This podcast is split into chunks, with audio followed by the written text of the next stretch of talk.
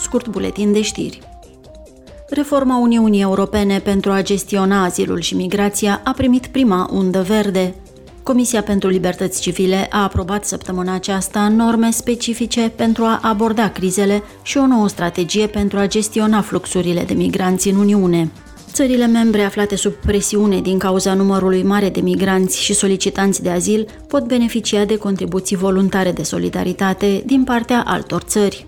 Astfel de contribuții pot fi sub formă de relocări sau măsuri de consolidare a capacităților.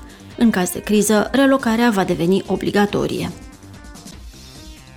Eurodeputații au aprobat norme mai stricte pentru combaterea mai multor infracțiuni din Uniune, spălarea banilor, finanțarea terorismului și ocolirea sancțiunilor.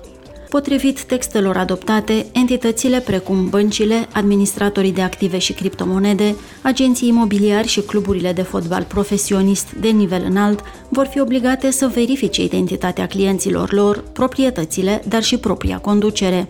În plus, vor trebui să stabilească tipuri detaliate de risc de spălare a banilor și finanțarea terorismului în sectorul lor de activitate și să transmită informațiile respective într-un registru central.